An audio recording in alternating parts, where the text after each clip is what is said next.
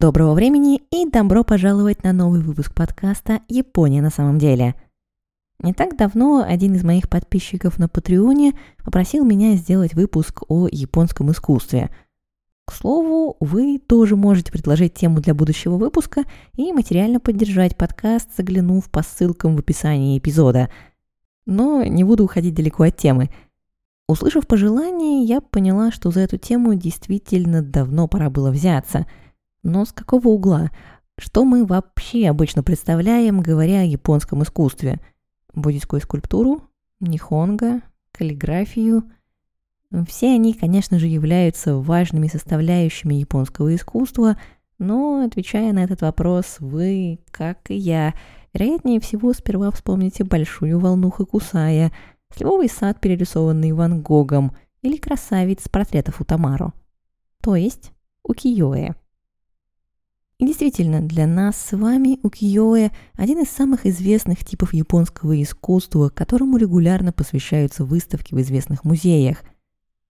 Японцы периода Эдо, вероятно, от души посмеялись бы над нами, ведь для них укиё были всего лишь частью поп-культуры, журналами, постерами знаменитостей. Считались ли они вообще искусством? Кто покупал укиё Становились ли известные художники этого жанра богатыми и знаменитыми – Давайте попробуем разобраться.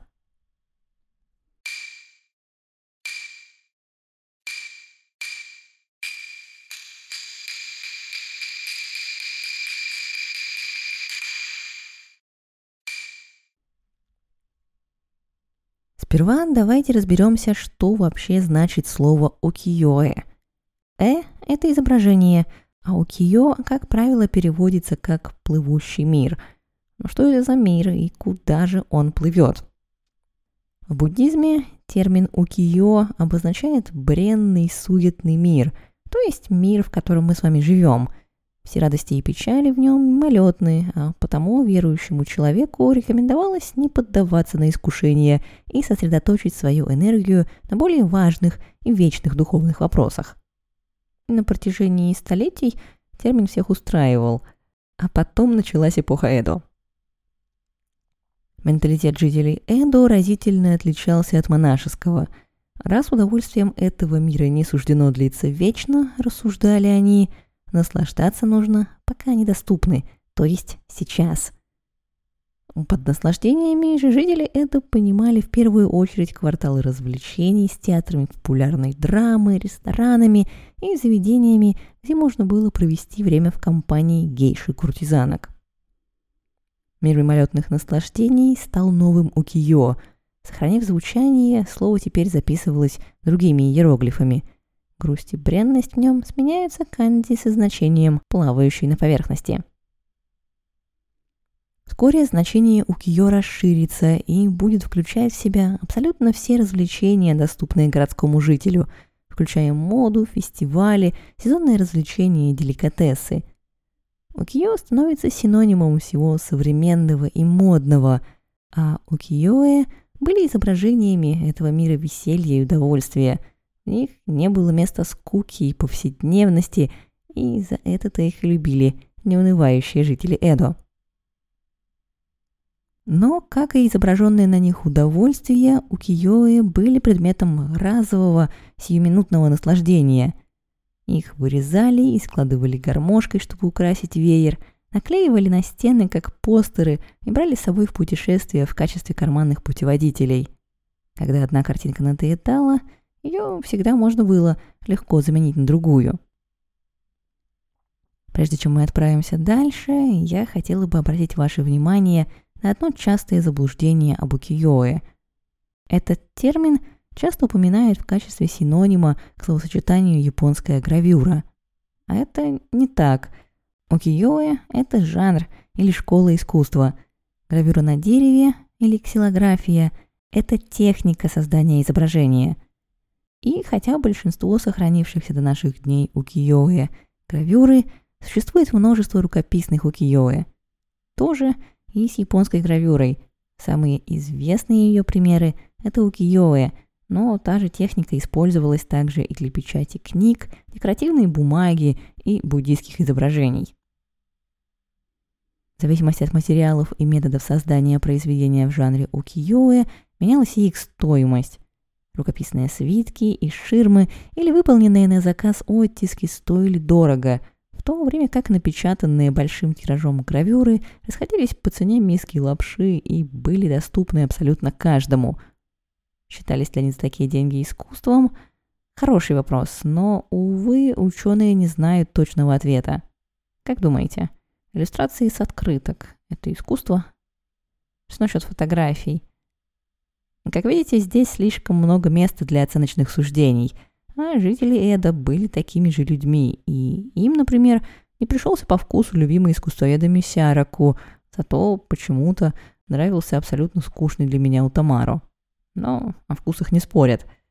Теперь, когда мы разобрались, чем укьёэ является, а чем нет, давайте посмотрим, как этот жанр появился, стал неимоверно популярным, а потом внезапно сошел на нет.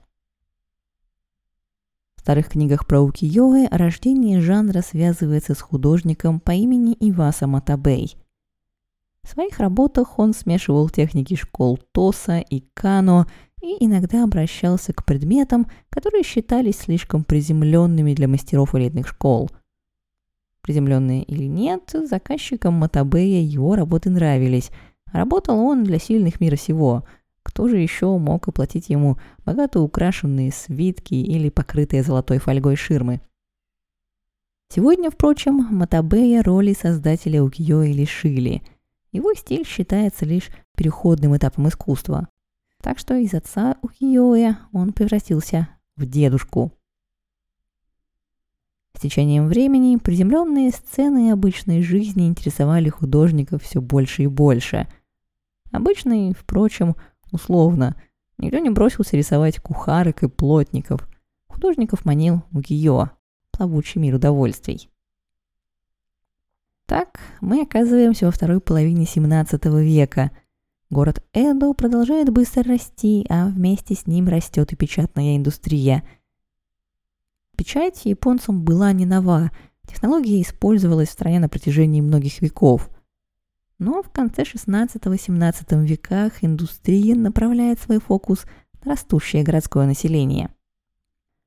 Большинство горожан были более-менее образованы и умели читать.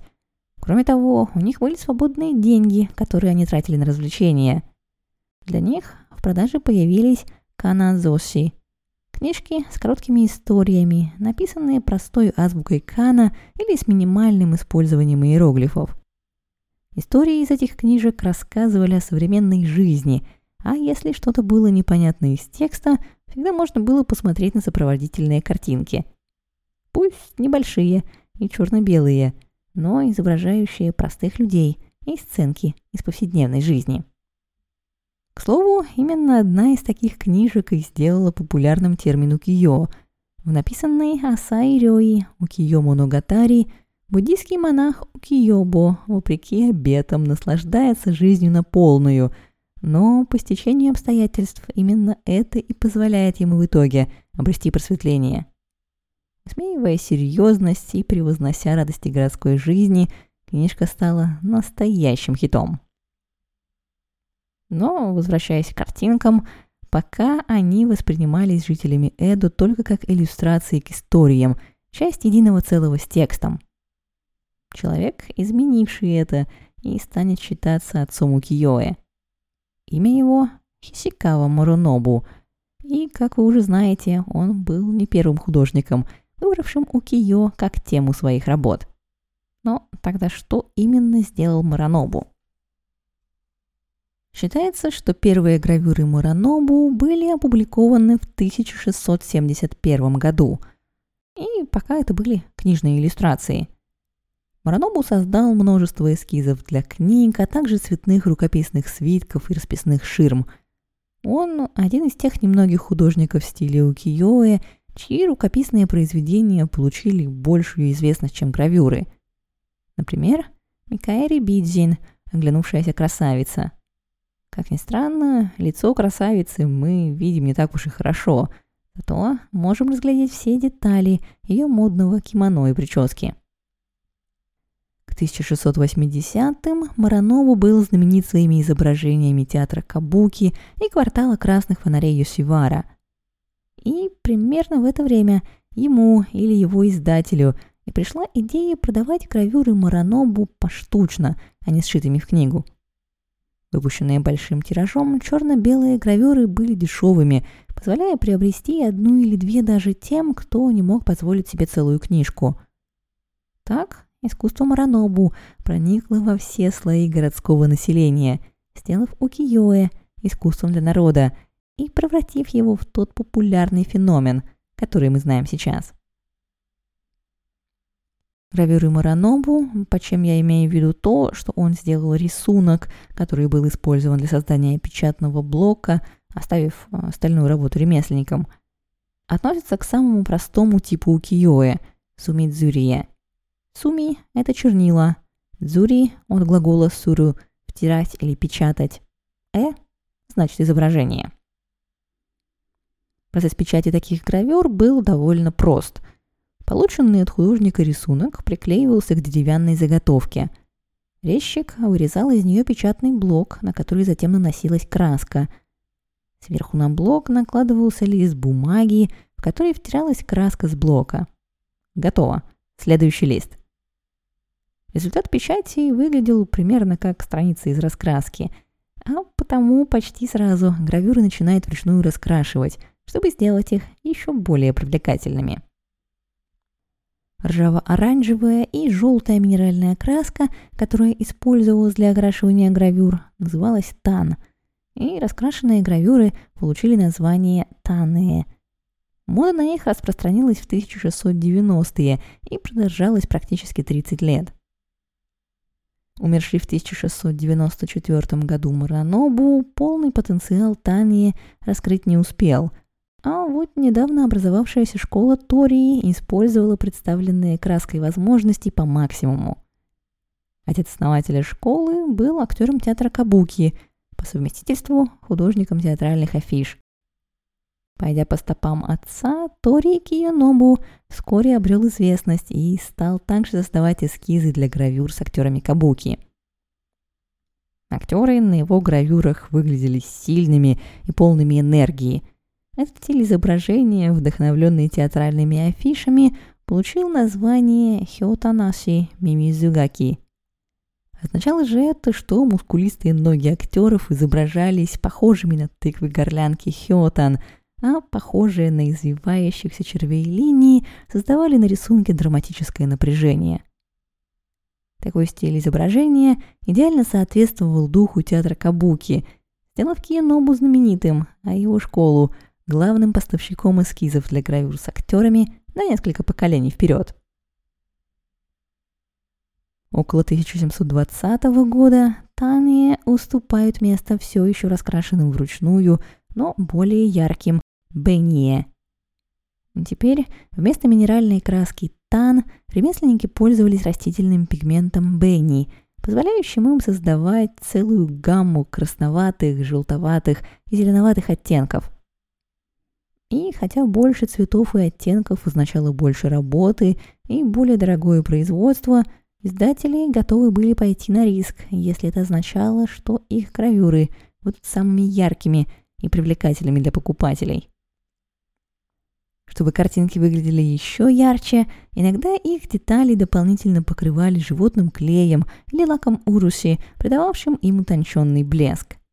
Такие изображения получили название «урусия» лаковые картинки.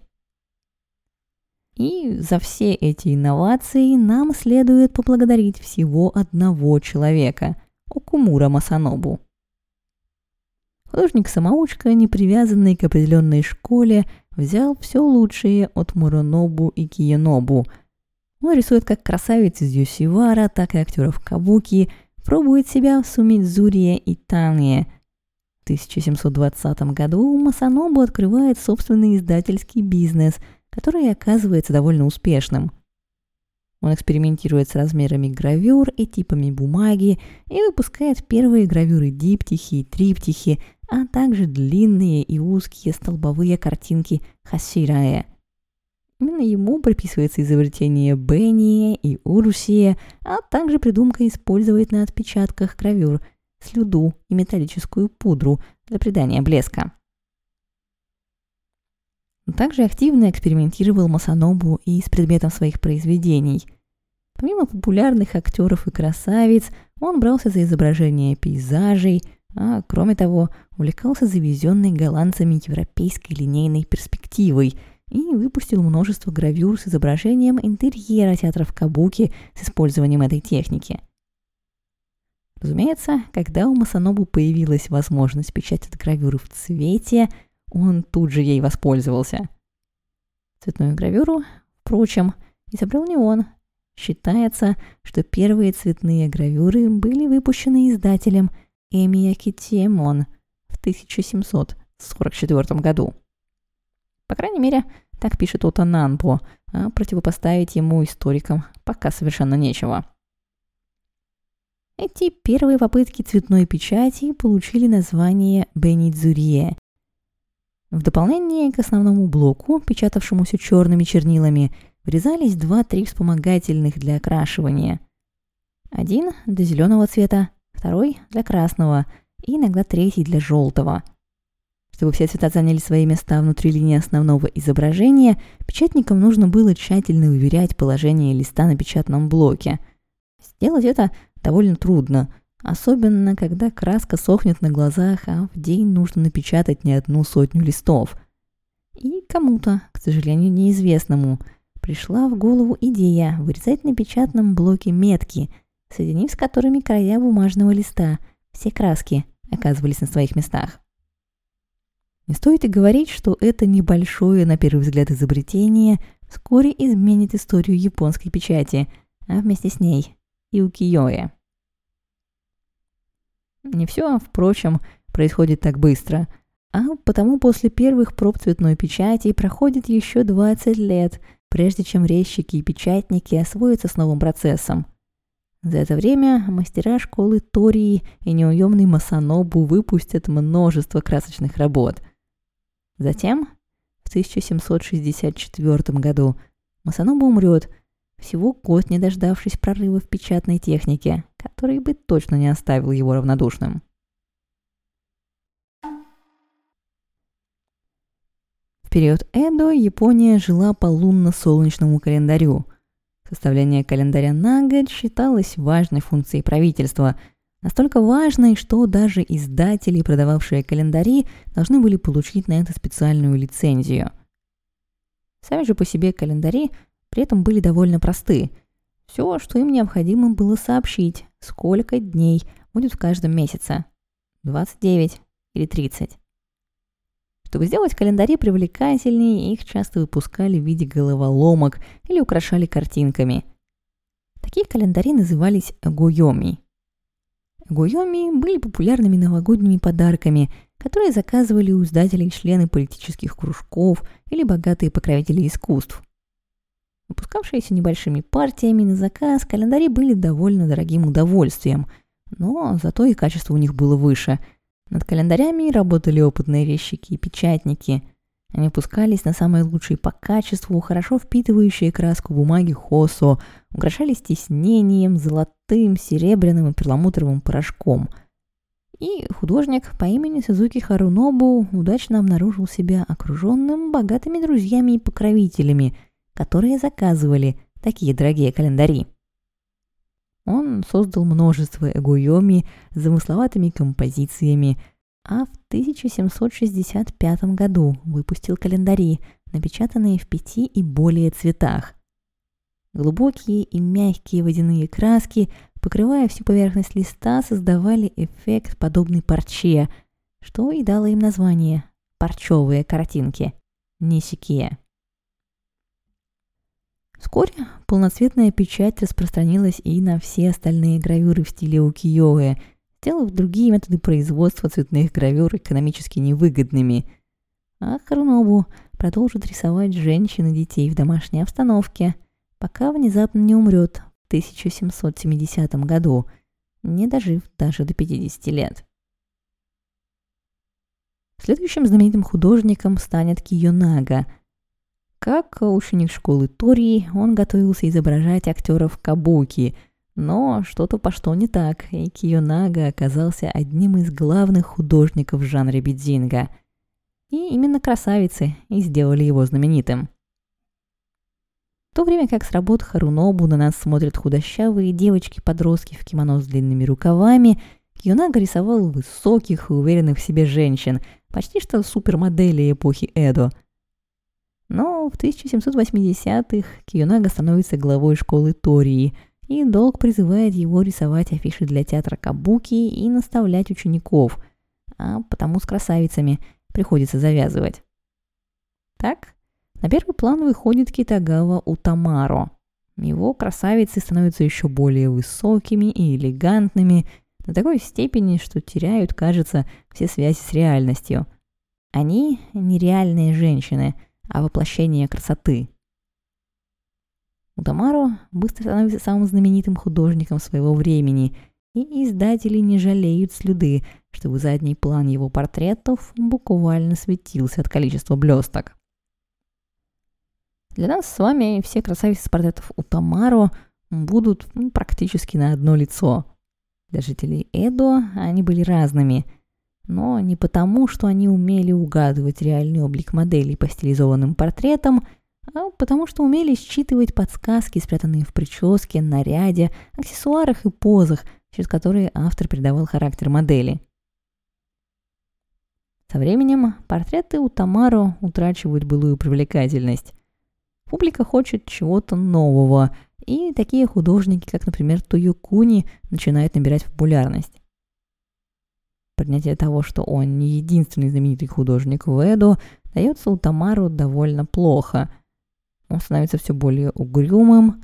Годы, проведенные в Юсивара, где он видит всю изнанку гламурного мира удовольствий, вероятно, тоже дают о себе знать.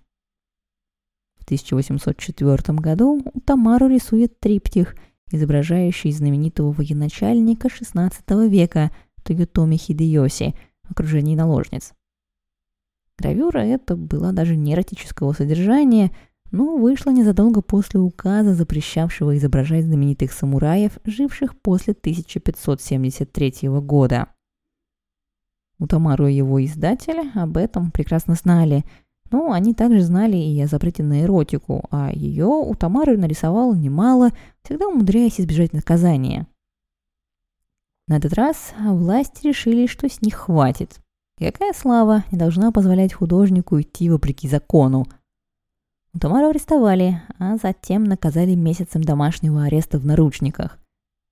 На первый взгляд, довольно мягко, если не учитывать, что наручники у него были не современные, а из эпохи Эдо – Руки художника были скованы настолько близко, что он абсолютно ничего не мог сделать без посторонней помощи. Так и не оправившись от испытанного позора, Утамару все больше падал духом, пока не умер в 1806 году. Пока Киюнага и Утамару были заняты рисованием красавиц, кто-то должен был позаботиться и об актерах Кабуки – так, роль школы Тури, главный мастер, который занимался не своим делом, постепенно отходила школе Касукава, которая уже придумала новую стратегию продаж. Все актеры, задействованные в определенной постановке, изображались именно на отдельных листах с фоном, который с легкостью сходился в единое целое с другими гравюрами серии. Так, покупатель мог приобрести гравюры с изображением всех любимых актеров и поместить их рядом, создав свою уникальную композицию. А потом в Эду появился художник-загадка. Его звали, точнее, подписывался он, как Тосюсай Сяраку. Он появился буквально из ниоткуда в мае 1794 года, нарисовал 140 эскизов для гравюр и также бесследно исчез 10 месяцев спустя. Исследователи Укиёи до сих пор не знают, кем был Шараку на самом деле. Жители Эдо тоже не знали, и это была одна из немногих причин, по которым он крайне хорошо продавался. Ведь уже первая серия работ Шараку, 28 портретов знаменитых актеров Кабуки крупным планом, вызвала целую волну негодования. Актеры и их фанаты привыкли к изображениям, выставлявших их в лучшем свете. А с гравюры Сяраку на них смотрели большеносые и косоглазые, одним словом, карикатурные персонажи. Хотя, чего они ожидали от художника, чей псевдоним означал «рисующий для потехи». Негодование негодованием, но портреты продавались. И Сяраку, прежде чем испариться, публикует еще три серии работ. Хотя, кто знает, стиль последних двух серий довольно сильно отличается от первых двух, так что вполне возможно, что их рисовал кто-то другой. Когда Сяраку внезапно пропал, мало кто был опечален, что он не выпустит новых гравюр. Они уже потеряли свою свежесть и популярность. Личность самого Сяраку интересовала общественность куда больше – Одни слухи утверждали, что его вычислил и убил разгневанный актер Кабуки, другие, что сам Сяраку – актер театра Но, который свысока смотрел на театр простолюдинов и рисовал карикатуры в насмешку над актерами Кабуки. Обнаруженный западными коллекционерами в середине XIX века, Сяраку получил неожиданную славу – один особо впечатлительный коллекционер даже назвал его одним из трех лучших мировых портретистов, поставив один ряд с Рембрандтом и Веласкесом. Постепенно японские искусствоведы тоже изменили свое мнение. Сярако был принят в клуб великих художников. Впрочем, личность этого художника до сих пор привлекает людей куда больше, чем его искусство – Высказываются даже версии, что Сяраку никто иной, как сам Хокусай, пока еще малоизвестный художник, пробующий себя в разных стилях. Но вряд ли мы когда-то узнаем, кем же художник-загадка был на самом деле. Единственный человек, который знал это наверняка, издатель Цутая Дзюзабуро, умер всего через два года после исчезновения Сяраку, так и не открыв секрета о личности художника. К слову, как бы знамениты не были многие из художников, вошедшие в сегодняшний рассказ, мы вряд ли знали бы о них, если бы не такие издатели, как Цутая. Он брал под свое крыло молодых, подающих надежды художников, надеясь, что его вложения оправдают себя.